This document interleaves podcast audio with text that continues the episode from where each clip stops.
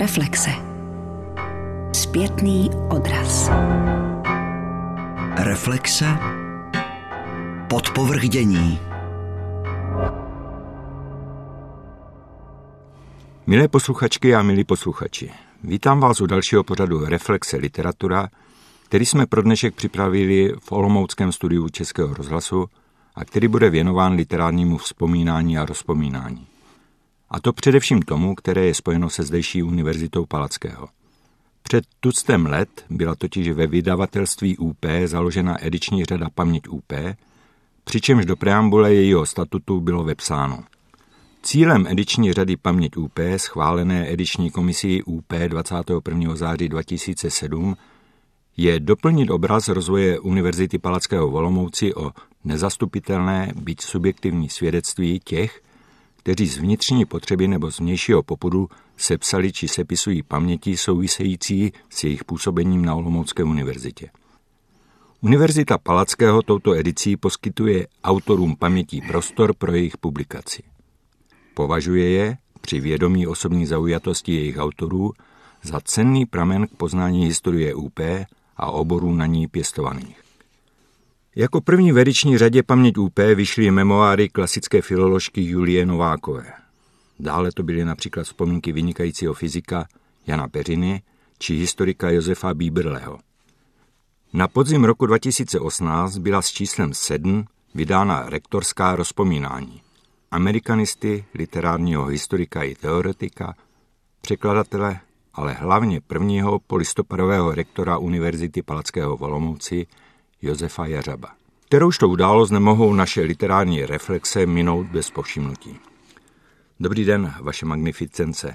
Vítejte v našem pořadu. Dobrý den. Dovolte mi, abych teď eh, našim posluchačům sdělil či připomenul alespoň základní údaje z vašeho osobního či profesního života. Profesor doktor filozofie Josef Jařab, kandidát věd a trojnásobný nositel titulu doktor honoris causa, se narodil 26. července 1937 ve Sledských Kravařích. Středoškolská studia ukončil roku 1955. V roce 1959 úspěšně absolvoval studia anglické a ruské filologie na Filozofické fakultě UP v Olomouci. Poté vystřídal několik lektorských a učitelských míst, včetně asistentské pozice na Prešovské univerzitě. Aby se roku 1972 vrátil na svou alma mater už jako vysokoškolský pedagog, který se posléze vypracoval v respektovaného odborníka i oblíbeného učitele. K jeho popularitě přispěly mimo jiné neoficiální přednášky o americké literatuře určené rovněž posluchačům z jiných kateder i širší veřejnosti, na kterých jsme se mimochodem poznali. Jako první z pedagogů UP pak v listopadu 1989 podpořil studentskou stávku a další aktivity vedoucí k zásadním celospolečenským změnám. Sám se pak stal v lednu 1990 univerzitním rektorem, který se velmi významně zapsal do dějin Olomouckého vysokého školství, ale nejen do nich. Líčením listopadového vření začínají ona už zmíněná rektorská rozpomínání. Pane profesore, co se vám vybavuje v dané souvislosti, tedy s událostmi starými téměř 31 let v první řadě? Co považujete za jedinečný rys či odkaz o něch dnů? No asi to, že se nám otevírá obrovská šance změnit vlastně univerzitu a změnit život, změnit svět, aspoň ten náš svět. A myslíte, že se vám to podařilo? No, eh, vy jste už tom cítil tedy nějak, že tady je jisté, bohužel, anebo jisté ale, jistá prostě podmínka nenaplněnosti té velké nabídky, kterou nám historie dala, které jsme moc my vlastně tolik nepomohli, i když eh, každý sám za sebe musí zvážit, co se mu podařilo nebo nepodařilo podpořit té velké realizace. Já si myslím v zásadě ano. Když se podíváme na třeba stav věcí na univerzitě Olomouci a podíváme se na ní dnes, tak jsou k nepoznání. A to nejen pokud je o velikost, tehdy asi 4,5 tisíce, dneska nějakých 25 tisíc studentů, ale i některé další záležitosti, já nevím, knihovna, která tu vůbec nebyla, anebo byla skrytá před studenty, čili uživateli a před všemi ostatními, kteří by ji potřebovali. Komputerizace univerzity. Dneska už nemáte na univerzitě jediný psací stroj. Psací stroje jsou prostě minulost. Další věc. Pochopitelně i ty akademické svobody, které přišly, i když jsme delší dobu museli uvažovat, co vlastně to představuje konkrétně pro nás na UP v Olomouci, přece jenom přispěli k tomu, že ta atmosféra, kvalita a tak dále naší práce doznala žádoucích změn. A je něco konkrétního, co byste považoval za promarněnou příležitost, nebo co vás mrzí, že se no, nepodařilo? Ano, já jsem i v tom rozpomínání o tom se rozepsal. Je to prostě to, jak jsme zareagovali my jako univerzity, a není to jenom naše, na tu šanci, která přišla s boloňskou deklarací. S tím, jakým způsobem vlastně propracovat studium bakalářské, čili studium na bakaláře, o kterém já si myslím, že by mělo být to základní pro to vzdělávání na tom třetím stupni, teda na tom nejvyšším stupni. Tady to jsme tak trošku odbili tím, že jsme naše staré studium rozstřihli na tři a dva roky a já si myslím, že to chtělo určitě větší zamýšlení, proskoušení věcí. Prostě tady jsme udělali velmi málo práce. Ve svých pamětech věnujete nemálo prostoru prezidentu Václavu Havlovi, kterého jste také doprovázel na jeho první prezidentské návštěvě USA. Mohl byste prosím zmínit, říci nám nějakou třeba zdrobnou vzpomínku, která je podle vás pro osobnost Václava Havla příznačná? Tak já si myslím, že všechno, co je spojeno s Václavem Havlem, je jaksi jedinečné, takže vlastně i příznačné pro něj. Dnešního hlediska bych já řekl, že nám strašně chybí. A co bych jaksi z těch vzpomínek vytáhl jako velmi zajímavé a jedinečné, je jeho neoficiální reakce na nové podněty.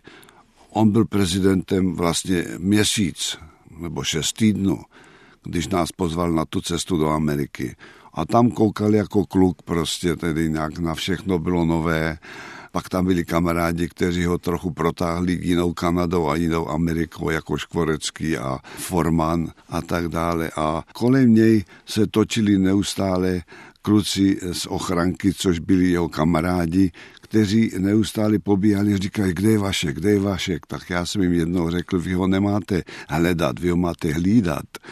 No, zřejmě se hlídal velmi obtížně Václav Havel jako návštěvník Ameriky, Kanady a Islandu. A jak to přišlo, že Olomoucká univerzita byla první českou vysokou školou, která udělila Václavu Havlovi čestný doktorát? Asi to tak mělo být. My jsme během té cesty v Americe byli svědky, jak jedna univerzita za druhou v Kanadě a pak ve Spojených státech udělovala doktorát Václavu Havlovi čestný. A tak na Kolumbijské univerzitě, když byla taková mezerka a seděli jsme u kávy, tedy nějak spolu, tak mu říkám, gratulujeme ke všem těm čestným těm a není vám to líto, že žádná česká univerzita vám ten čestný doktorát zatím nedala. Co byste řekli, kdybychom to byli my, Olomouc? No, to by mě velmi potěšilo, že, říkal. No tak eh, jsme se dohodli dokonce už i na datu, kdy to budeme realizovat. To bylo v květnu, tedy nějak 1990, eh, že? A já vím, že kolegové z Karlovy univerzity z toho byli teď nějak vyvedeni z míry, že prezident republiky přijme první čestný doktorát z Olomouce. Tak já vím, že pan rektor Palouš za ním, aspoň jsem slyšel, byl a říká, Oni se znali velmi dobře z disentu, že to přece nemůžeš přijmout prostě z Olomouce, když to nemáš ještě od nás první univerzity české. Havel, jak jsem se dozvěděl potom, já jsem s ním o tom také mluvil, říkal, no ale oni byli první, že? myslím, že, že tenkrát eh, to byla velká, opravdu velká sláva. Měl jsem to potěšení se toho zúčastnit a jsem přesvědčen, že všichni, kteří u toho byli, tak eh, to mají zasunuto v paměti v těch nejpozitivnějších položkách. Jak se blížil 28. květen 1990, vrcholily naše přípravy na opravdový svátek univerzity. Předávání čestného doktorátu prezidentu republiky Václavu Havlovi. To byla ta akce, na které jsme se spolu domluvili při naší společné návštěvě ve Spojených státech. Abychom si to užili my i město, rozhodli jsme se pro následující scénář.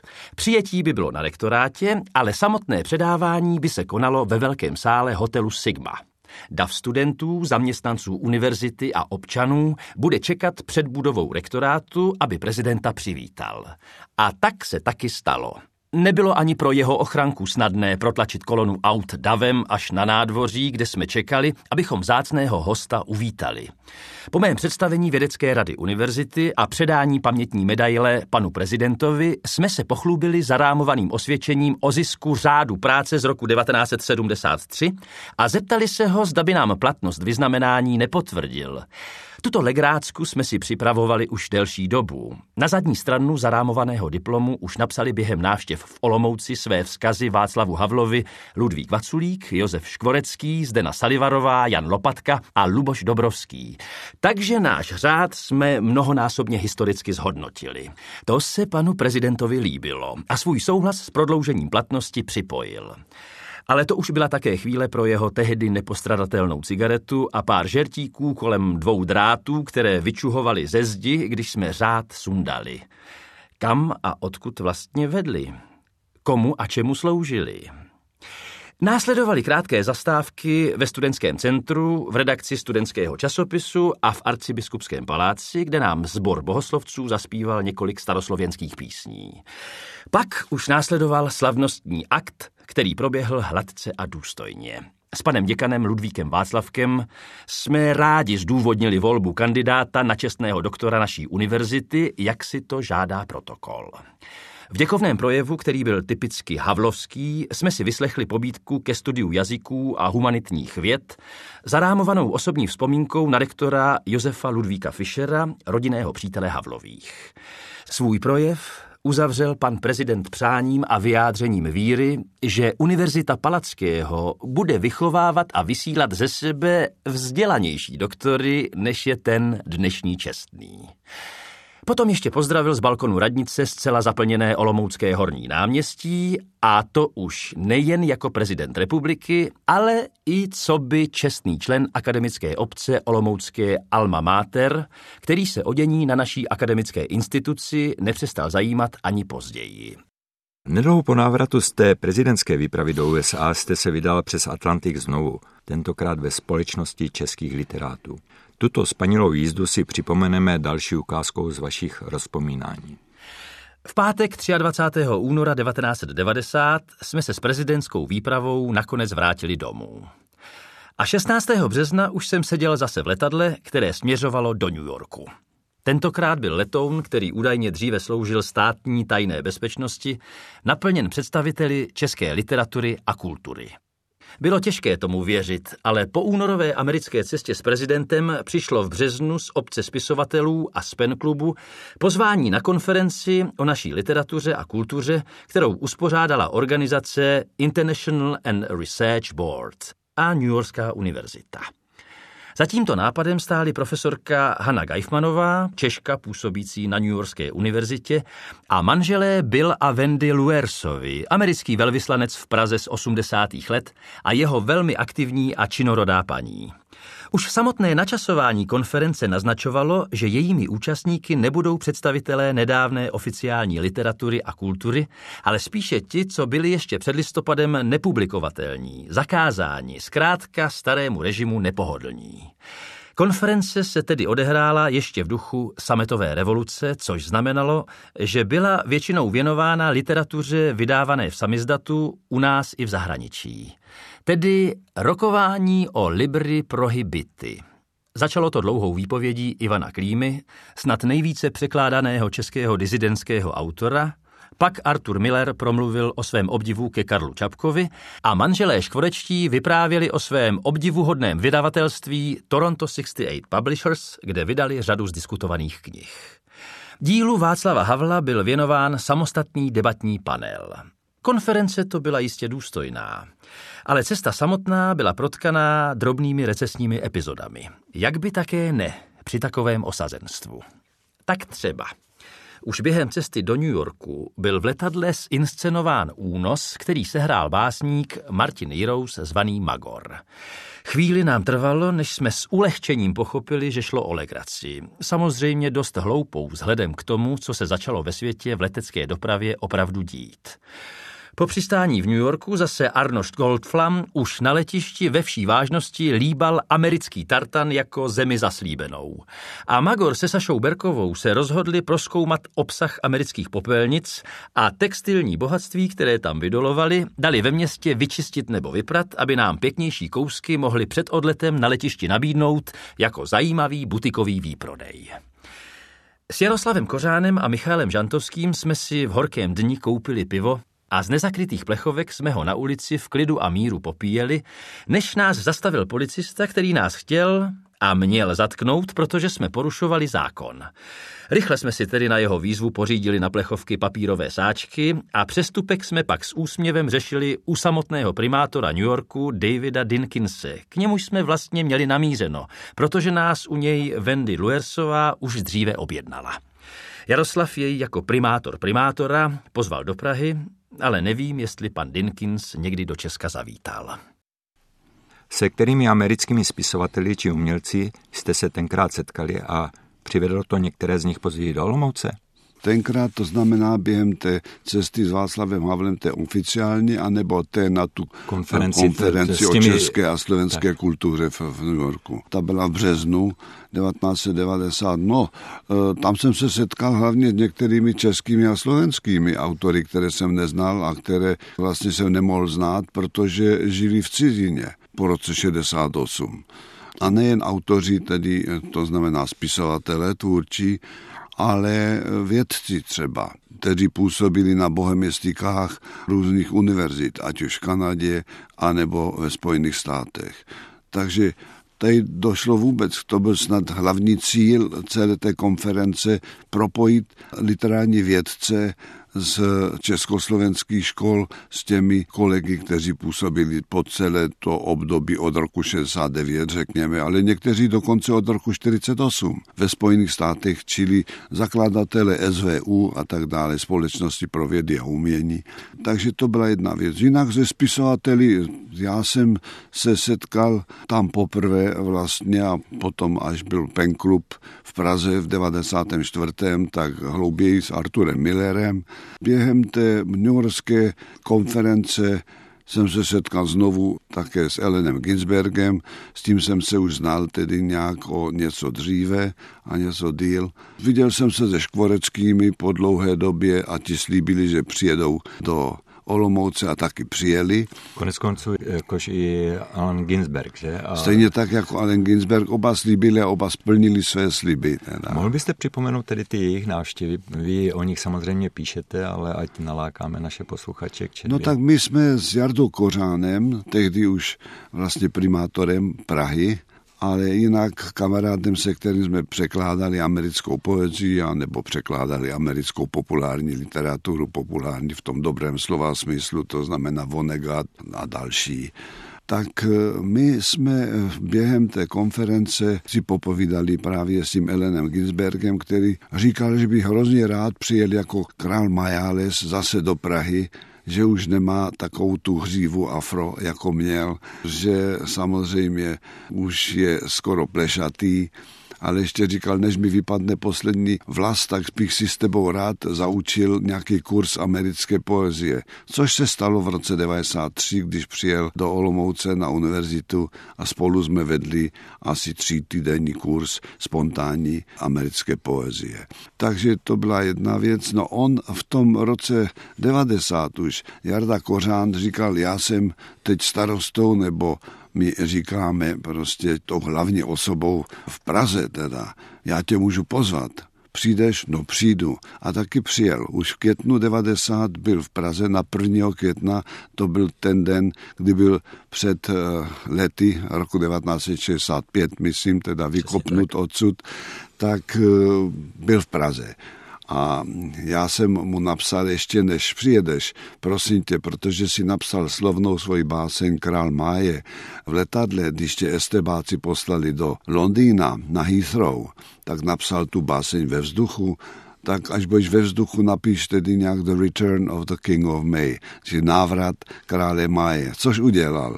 No, to samozřejmě nemá stejnou sílu, stejně tak jako autor nemá a neměl stejnou sílu jako v tom roce 1965. Ale těch osobností, které jste pozval, ať už při té první či další návštěvě USA do Olomouce, byla celá řada, ale tady bych se rád dostal k tomu období vašeho rektorování. Ještě na chvíli eh, se vrátil k jakému si bilancování. Vy jste byl rektorem UP do roku 97 a během vašeho rektorování se toto akademické centrum rozrostlo a zásadně proměnilo. Co považujete v dané souvislosti za největší úspěchy, myslím v Olomouci konkrétně s Univerzitou zpěté a na co jste nejvíce hrdý? A ještě, kdo vám při této práci nejvíce pomáhal? No, já budu velmi, bych řekl, až americky pragmatický, teda nemohli bychom se rozvíjet tak, jak jsme se rozvíjeli, kdybychom neměli prostor, v kterém tak budeme činit.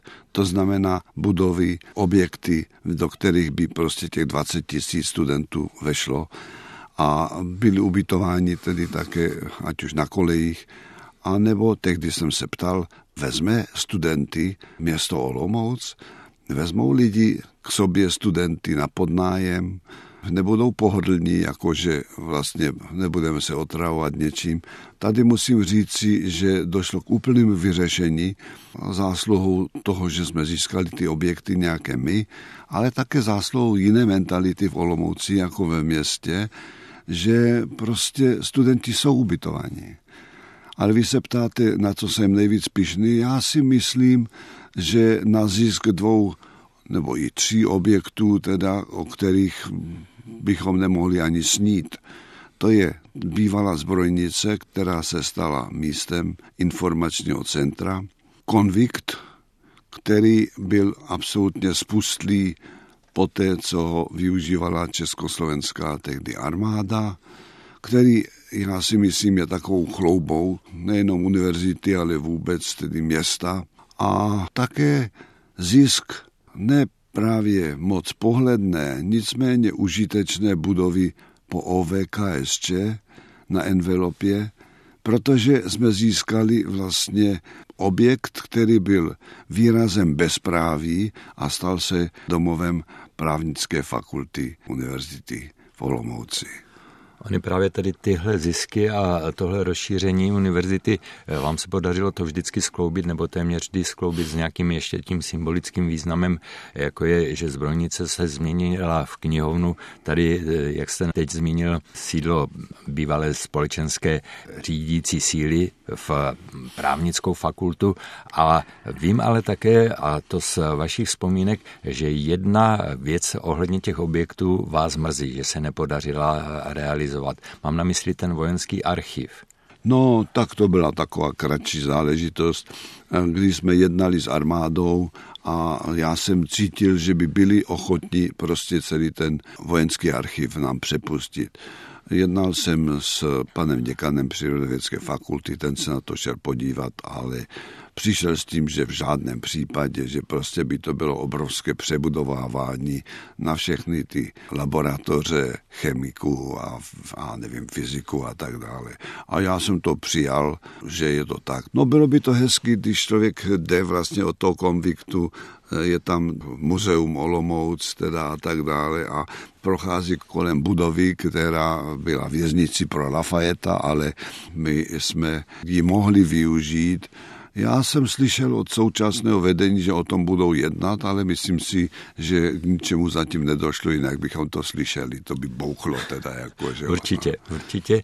Je to, mm, myslím, z mého pohledu škoda, protože od eh, Hradu eh, přes teologickou fakultu Konvik by vznikl opravdu krásný komplex, ale ne všechno eh, se podaří. A litujete ještě něčeho? Mm, udělal byste něco jinak v tom čase rektorování? No asi jsem měl já jako rektor a my všichni jako rektoři vyvinout víc tlaku na ministerstvo, aby prostě vysokoškolský titul bakaláře byl opravdu vysokoškolský titul. Já si neumím představit, proč by nemohl student, který čtyři roky studuje na vysoké škole, nějaký obor, je vybaven metodicky jako učitel, mohl učit na základní škole třeba jazyk.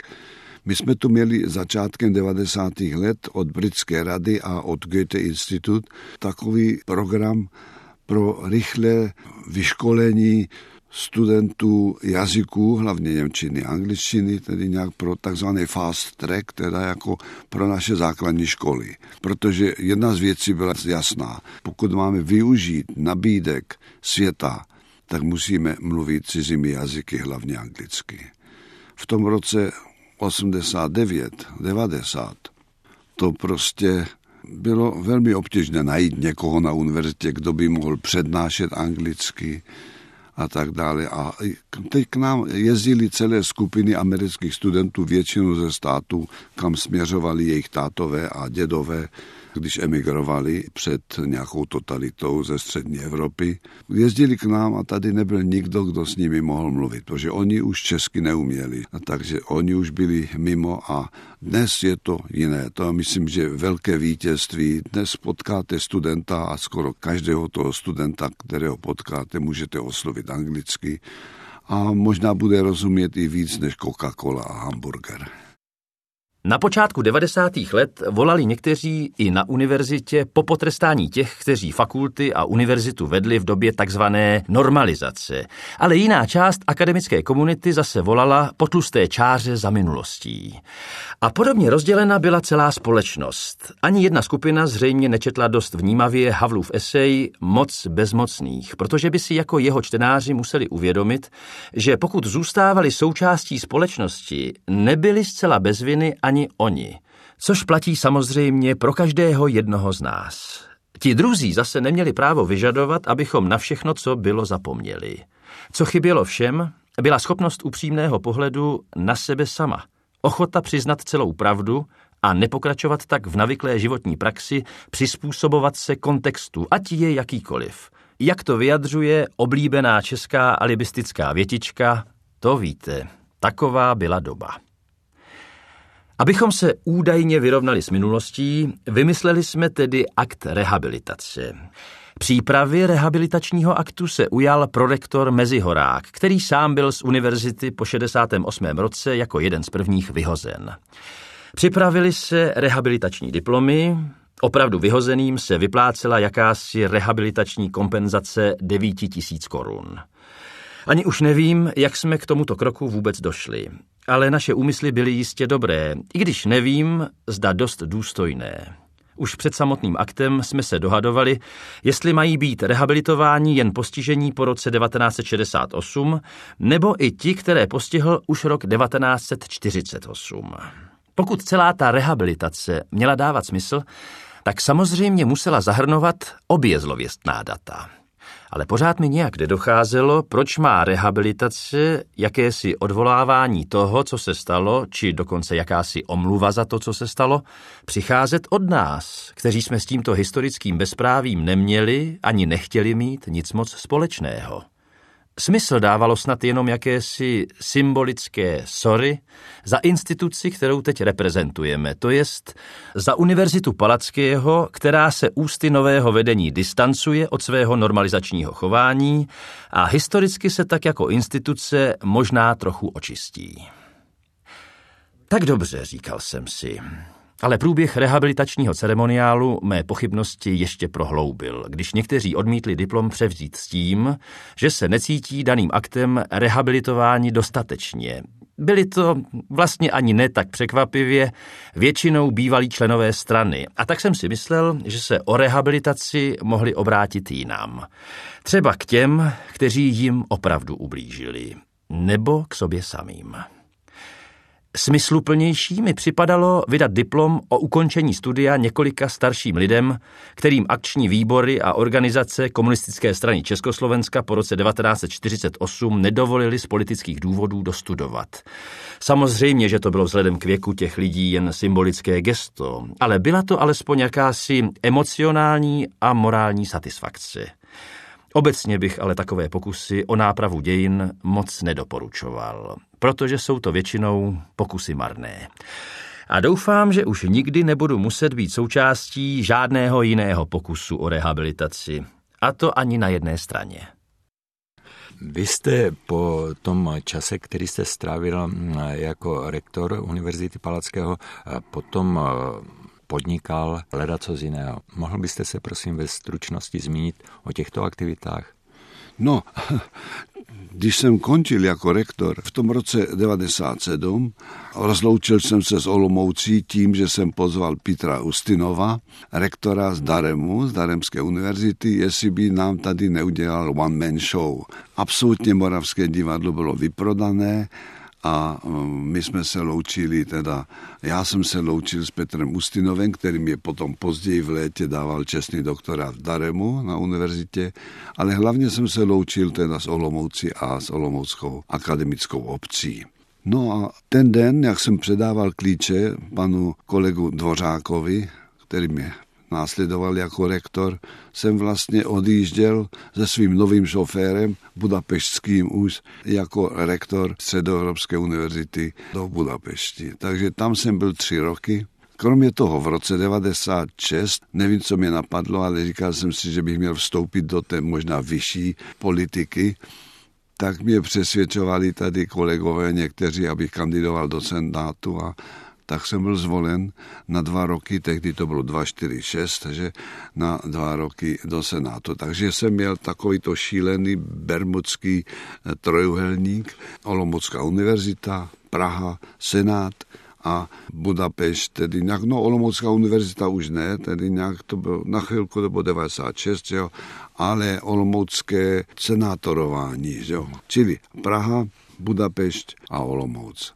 Bylo to velmi, velmi náročné, pak se stalo něco, co jsme vůbec nečekali, onemocněla mi žena a od té doby tedy nějak jsme začali bojovat s tou ošklivou nemocí, která si nakonec v roce 2006 bohužel vzala.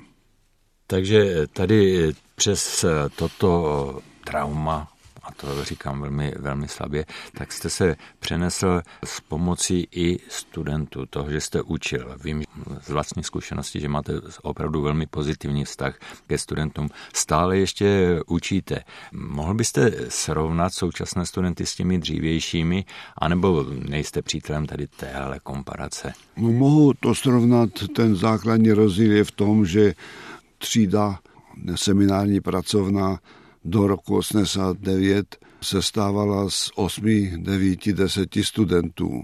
To už bylo hodně, těch 10. Teď jich tam mám to, co pojme místnost, to znamená asi 30 nebo tak, ale přednášku můžeme mít také pro 300 studentů. Takže to je jedna věc. Těch studentů je daleko více. Já si myslím pro to své učení, a baví mě to a cítím, že to baví i studenty tedy nějak, takže se vždycky hlásí víc, než pojme ta, která učebná. No tak jim říkám, můžete ten další semestr, že jo. Já vím, že tu budu a vy snad taky. takže myslím si, že v té výuce se mě podařilo opravdu spojit zkušenosti a dobré zkušenosti z výuky ve Spojených státech a u nás. Já bych řekl to základní, v čem se to liší, je, pracujeme daleko konkrétněji s texty v té literatuře.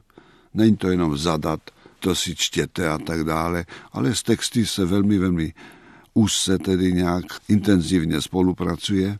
A druhá věc je, že se spolupracuje z týdne na týden a ne jednou na začátku semestru a na konci tedy se ptám u zkoušky, teda pozdě.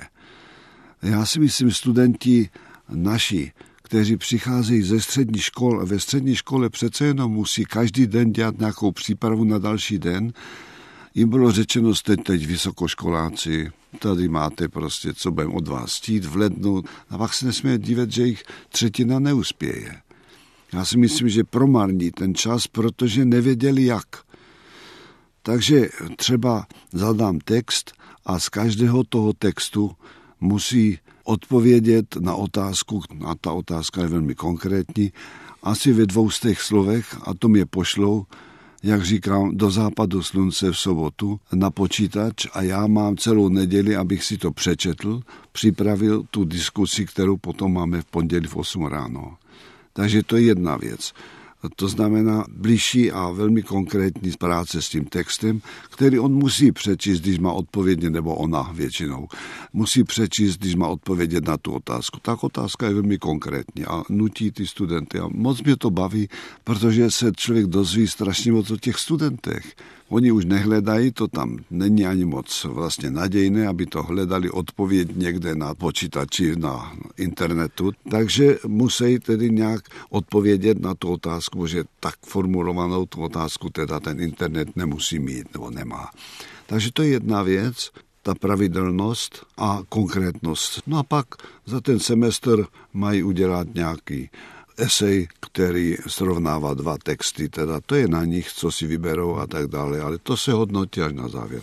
Kromě toho, každý týden v těch literárních seminářích každý týden vyžaduju od studentů, aby se naučili na jednu anglickou báseň. Zpočátku se dívají, co, co se zbláznil, teda, že nejsme žádná mimina, no ale pak to oceňují docela. To je vlastně taky pasáž eh, z rektorských rozpomínání. Takže nezdílíte nářky, že by ta současná studentská generace byla horší, jaksi méně zvídavější než ti dřívější? Méně zvídavější bych řekl, že je, ale možná, že to je moje nepochopení jejich možností.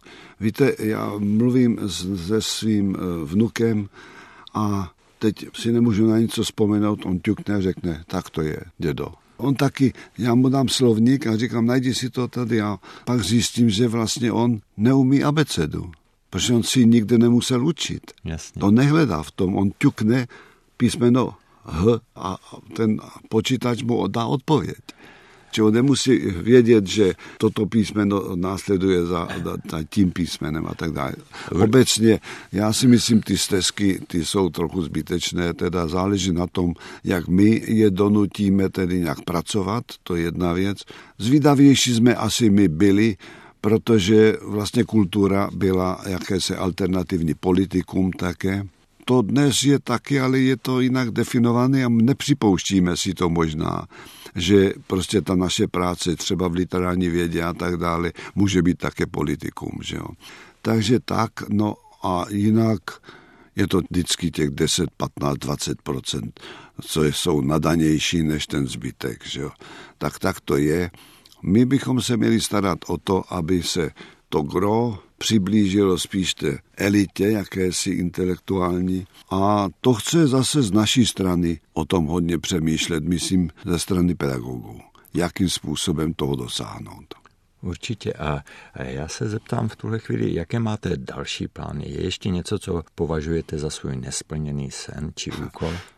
Já nevím, já si říkám, že takových dalších plánů, to je dožít další den a další tak, týden nebo tak. To je no. ten pragmatický přístup, který u vás oceňuji, ale přece jenom, jestli ještě byste něčeho chtěl dosáhnout, ať už v souvislosti s tím odborným eh, snažením z odborným... Snažíme se dostat sem z Harvardu a z Benátek velkou knihovnu mého přítele, kolegy v oblasti afroamerické kultury a literatury Wernera Solorse a tak tím se budu teď zabývat a budu zhánět eh, peníze, abychom ty knihy sem dostali. Takže možná to je to něco organizačního, teda nějak s paní ředitelkou na tom pracujeme a doufáme, že se nám to podaří. Máme tu už jednu knihovnu harvardského profesora Haginse, že takže to by byla druhá. Já si myslím, že tím, jak si napojím, bych řekl, tu možná spíčí zvědavost a zvídavost i našich studentů, kteří by se tomu chtěli věnovat a vybudujeme jakési centrum, které nebude mít obdobu teda na jiných univerzitách, protože každá by se měla možná soustředit na něco jiného.